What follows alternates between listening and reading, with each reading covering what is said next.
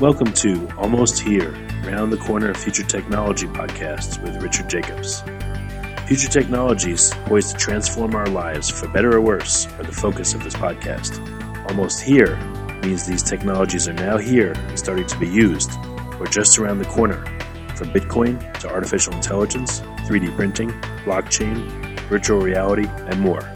Hi, this is Richard Jacobs from Future Tech Podcast, almost here, around the corner technologies. Today I have Shane Scranton, uh, the founder of Iris VR, Iris Virtual Reality. Shane, how you doing? Doing well. Thanks for having me on, Rich. Yeah, um, if you wouldn't mind, just you know, let listeners know in the VR space uh, what Iris is doing. Absolutely. So we are uh, focused primarily on VR right now in architecture, construction, and engineering. Um, my background's in architecture, and I got into this space to build software around these different industries so they can walk through a building before it's built and better understand the space uh, and uh, actually be able to move through it. I've seen,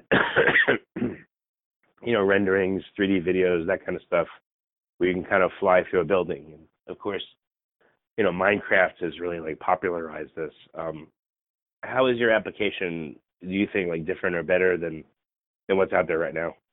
Yeah, yeah. Um, so the, I mean, there are a lot of screen-based applications for moving moving through a building. I mean, the, the, the core issue from, from from there's been computers is architects and designers and builders have tried to figure out how to represent something that's unbuilt that is inherently very spatial, right? If you're if you're designing a building, you're trying to figure out how to put it together it's really helpful to be able to look at some sort of rendering, some sort of animation to understand assembly details or to get a client to understand the space.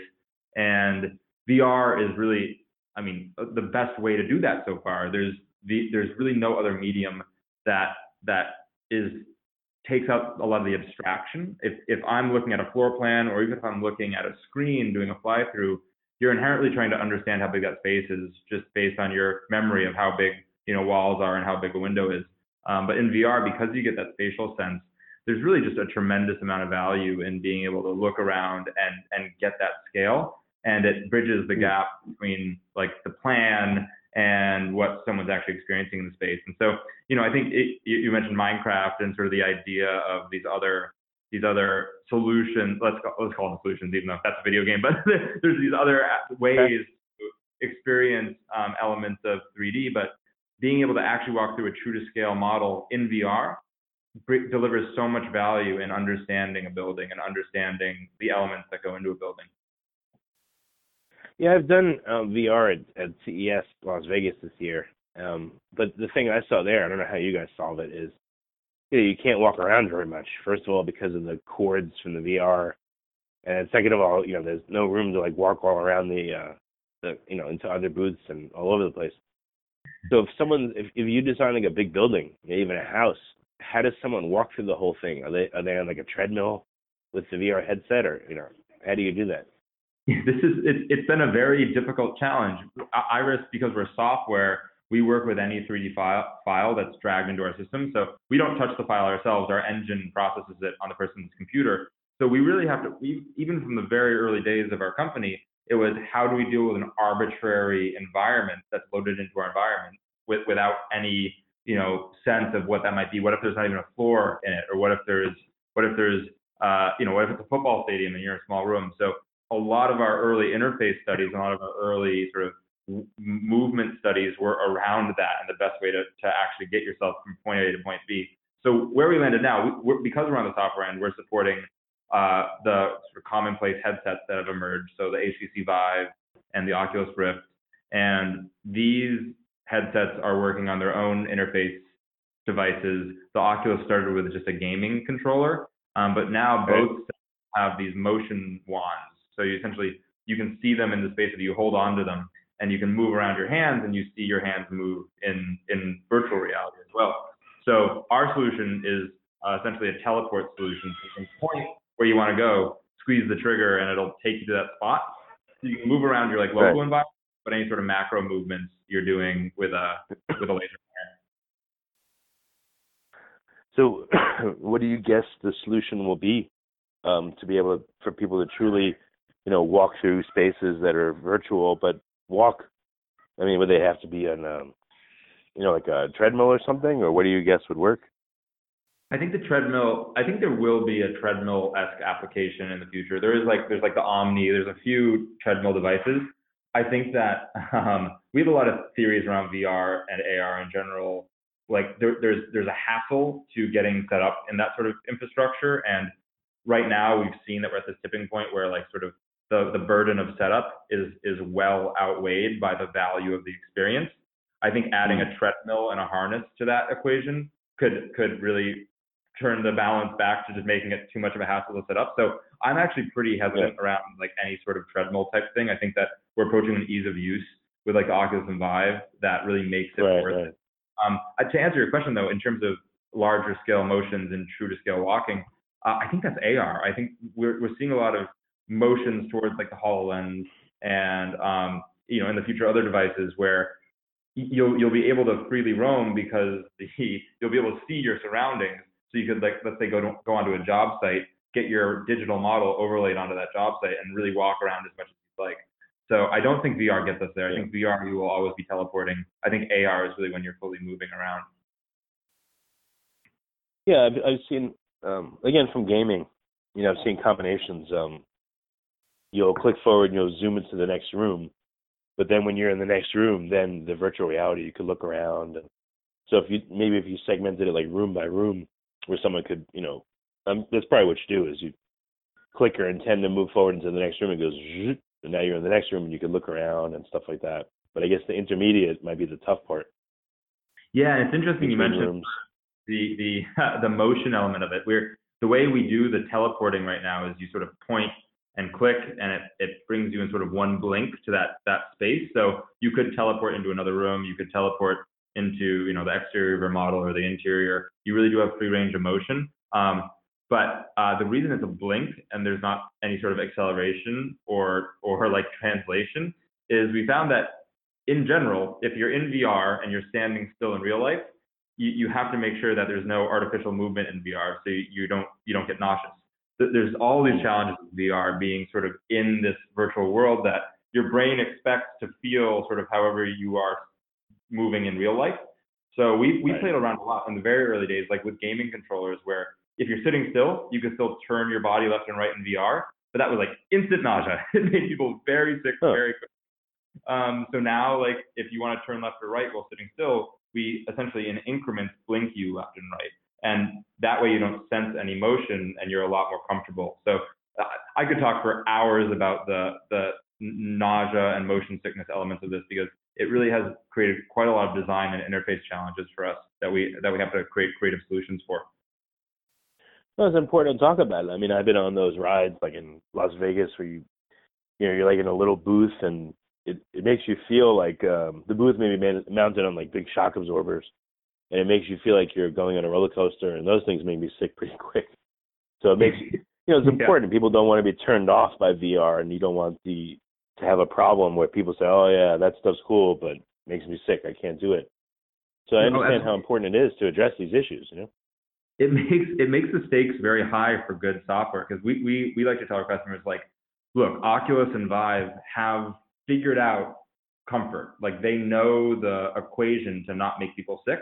So it's up to the software mm-hmm. developers to like adhere to those rules. And the you know the the the downside of all this technology is that if like you said if, if a person tries a bad experience to start and it makes them sick like that's a very bad introduction to this technology. And we have the right. technology now to not make people sick so it just has to be used in the right ways. And uh, because we're an enterprise we joke a lot about how like you know these are high stakes meetings that VR is being used for. This is like an architect presenting to their customer or someone coordinating how a building gets built like we don't want nausea to be part of that conversation for obvious reasons. These are like professional meetings with people that are typically pretty sensitive to to definitely technology in general. I can see also be beyond just the architecture, but redesign, uh, retrofitting. You know, the same room is there, yeah, you see it, and then you could say, hey, would you like to see it with our new design in place? Put on the VR, and you're in the same room, but now it looks the way you want it, you know, in the new mock-up, and someone can experience it right then and there.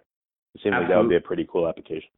Yeah, we've had customers do like they'll actually bring a client on site that's doing a renovation and they'll do a walkthrough of the space and then they'll bring them into like the VR room and be like, okay, you just saw the space as it is today. You know, here's where it's going. And um, we have some customers yeah. that will show different design options of that. Be like, you know, this is what it looks like if you put your, you know, furniture here, if you do this carpet or do this this fixture here. And um, it's a very good way for the customer to both get the the real space understanding of it as they move through it and then be able to see it in VR and they can envision it better in their mind.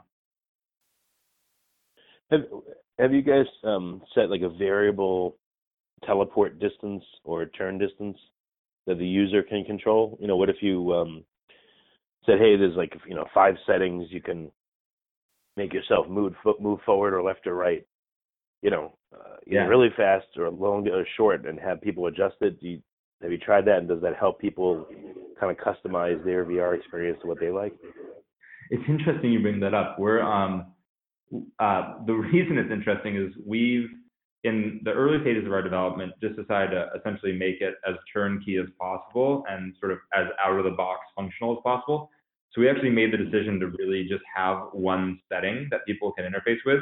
And of course, as our product gets more mature and as we have more developers and as we have more bandwidth, um, there is the concept of starting to tweak settings and starting to have the idea of customizing the experience per user's preference. And one of those big elements is like is is your preference for moving around a space. So right now our teleport laser, because you have motion controls, you can point either close to your feet to move a small distance, or you can point really far away to move a long distance. Um, okay. But we're playing around with like having a parabolic arc, so like you can't you can't teleport a mile unless you really want to. We're having other interfaces that allow people to tweak the sensitivity of those settings. Um, and I think long term that really matters for VR is people to feel like they are in an experience that is their own. And you know, a company like Iris isn't dictating their experience. It really just gives them the ability to choose their own experience inside of VR. Yeah, it's it's funny. I keep flashing back to video games I played. You know, you like explore a mansion and try to find out who killed so and so, and and it's funny in those interfaces you can look certain directions, certain ones you can't. They have stuff jiggle or be highlighted if it's something you can examine more closely.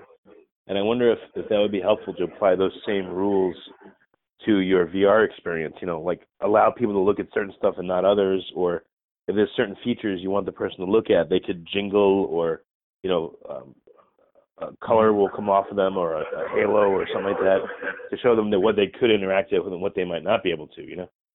Oh, it's, I mean, it's funny you mentioned that too because we're, I mean, I'm, I'm a gamer as well. And most of our team is, it's sort of hard not to be in, be in VR at all because, I mean, so much of our technology is gaming technology. And I like to, I mean, I joke with my friends that I'm doing, I'm doing a combination of all of the good stuff, architecture, gaming technology, you know, building computers, we sort of VR hits the nice sweet spot of all these different technologies. But I mean, I can give actually concrete examples of games that we've pulled inspiration from. We're um, we're working on collaboration right now in VR. So if you see uh, the idea of right now you're alone in VR, you're sort of in the building by yourself. In the future, we want multiple people in the space. And we've been talking a lot about like, well, if you have two people in the space and your client's on the other side of the building, between a few walls, how do you see them? So we are actually uh, Overwatch is a fairly famous uh, video game that's out recently, and um, the way they they've solved that, where if you're playing with teammates, you can see them through walls. So we're taking a lot of inspiration from that in terms of how we do that user interface in VR. Um, we're also just because I know you're a gamer, I'll keep giving some of these examples. Um, Dishonored has this really interesting teleport mechanism where you can go up on ledges and this is really helpful. Right now, our teleport system doesn't allow people to go up onto a roof, right? Because it's line of sight.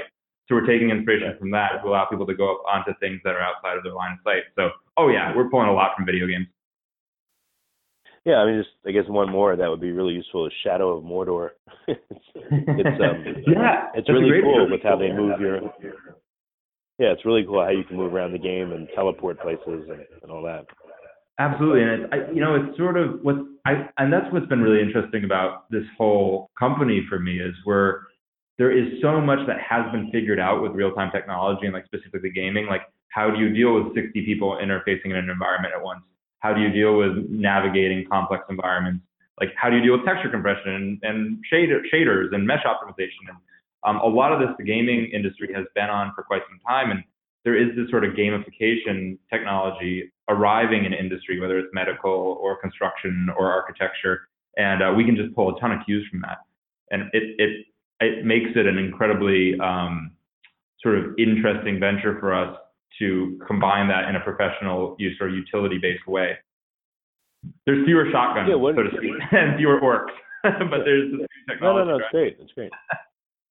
So what? Yeah, what? I mean, you know, because you can look at it two ways. You can look at architecture and all this other stuff, and yeah, you want it to be professional, but you know, if people have a fun experience seeing your model and it's not just like dry, okay, I see this, that, and the other, it, it would be more engaging. So, what have you seen anecdotally? Like, what features do your clients love that maybe surprised you, and which ones do you think were important that they're just like, eh, who cares?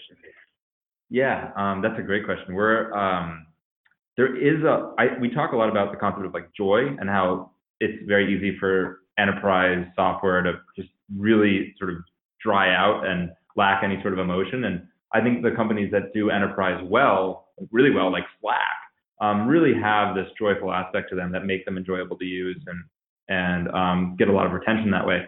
And um, we've seen that there's like uh, the concept of of physics is something that people love in VR.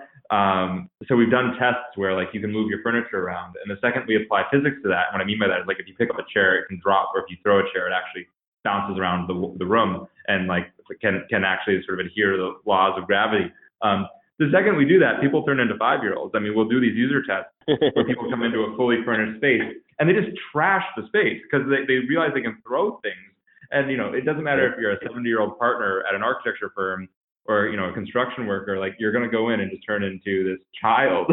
Um, so now we're trying to figure out ways to like allow people to explore and have fun but like maybe have a reset button or some sort of undo just so people can like go back to work when they need to yeah that would be cool again like a movie let's say they trash the thing and you have the magical cleanup and things fly back into place and broken glasses get fixed just like in a movie that would be really cool Yeah, exactly. And and it's it's been funny to see those features because they're they're not that useful, but there is an element to like if I want to rearrange furniture in a living room to see a different assembly, that is incredibly helpful. So I think there are these these elements that can that can have some utility, but can also allow people to have fun. And uh, another example is we found at conferences we show this one model a lot of times that has a piano in this like center of a living room, and um, we'll find that like at conferences, people will usually teleport to the top of the piano and start dancing. And it's really funny. It's like there's there's there's something about VR where folks will forget that they're in a public room in a convention center, and because they're so immersed in the virtual model, that um, a lot of people's sort of uh, uh, more uh, childish sides come out sometimes, which is fun to watch. Yeah, that's great. That's, great. that's yeah. really cool. Hmm, interesting. So what's what's on your guys' roadmap for 2017 and beyond? What what's like a one or two near term projects? What uh, what's an ambitious goal for you guys over the next few years? Yeah, an ongoing project, um, continuing every day is a whole bunch of our technology is how do you get very large amounts of geometry and large files into VR quickly. So much of the comfort conversation is around performance in the headset. So you need to hit 90 frames a second. It has to be really low latency. And as you can imagine, if you're loading up a hospital that's a couple gigabytes in size or a, or a really complex bridge, um, these models are not easy to load. So while we can load most models now pretty quickly, there are still, of course, the airports, the hospitals, the really big infrastructure projects that our engine really struggles with. So uh, behind the scenes, uh, about half of our team is working on that engine ongoing. We we have the goal of not of we want our users to not think about file size. We never want them to have to consider mesh compression on their end. We want to just load any file of any size anytime. And so that's ongoing. Um, that's sort of the less sexy feature. The the more you know user visible ones are um, we're doing ongoing work around how do you annotate and how do you do um, essentially like annotations and markups in a space a lot of VR is used for okay. review. So like moving through a building and doing a punch list or creating call outs or um, leaving notes for someone and, and creating to-do lists. And a lot of that right now is is done just with this marker tool we have. But I think there's a lot of interesting elements we can do around giving a, reviewing a space and marking it up. Um, But by far the most requested feature and the one that uh, we're working on, and I'm sure m- many other folks are working on as well, is um, how do you do collaboration in a more meaningful way? I mentioned this with the concept of multiplayer and how we're pulling that from some video game examples. Um, but how do you loop multiple people into the space and actually have a meeting in your unbuilt building and walk through it together and call things out and really treat it as a virtual meeting room? And um, yeah. as you can imagine, that's, that's incredibly valuable. It can save people plane rides. I mean, literally, this industry is collaborating among many hundreds of stakeholders on many different projects, and they're flying around the world to work on these buildings. If you can even save a couple of trips, it's just a tremendous value to the to the end user and to the to the professionals in the room.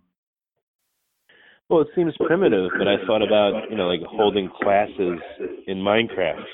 You know, if they added some more features, for instance, and you can talk and other people can hear, you can teach them how to build stuff and walk around and show them things.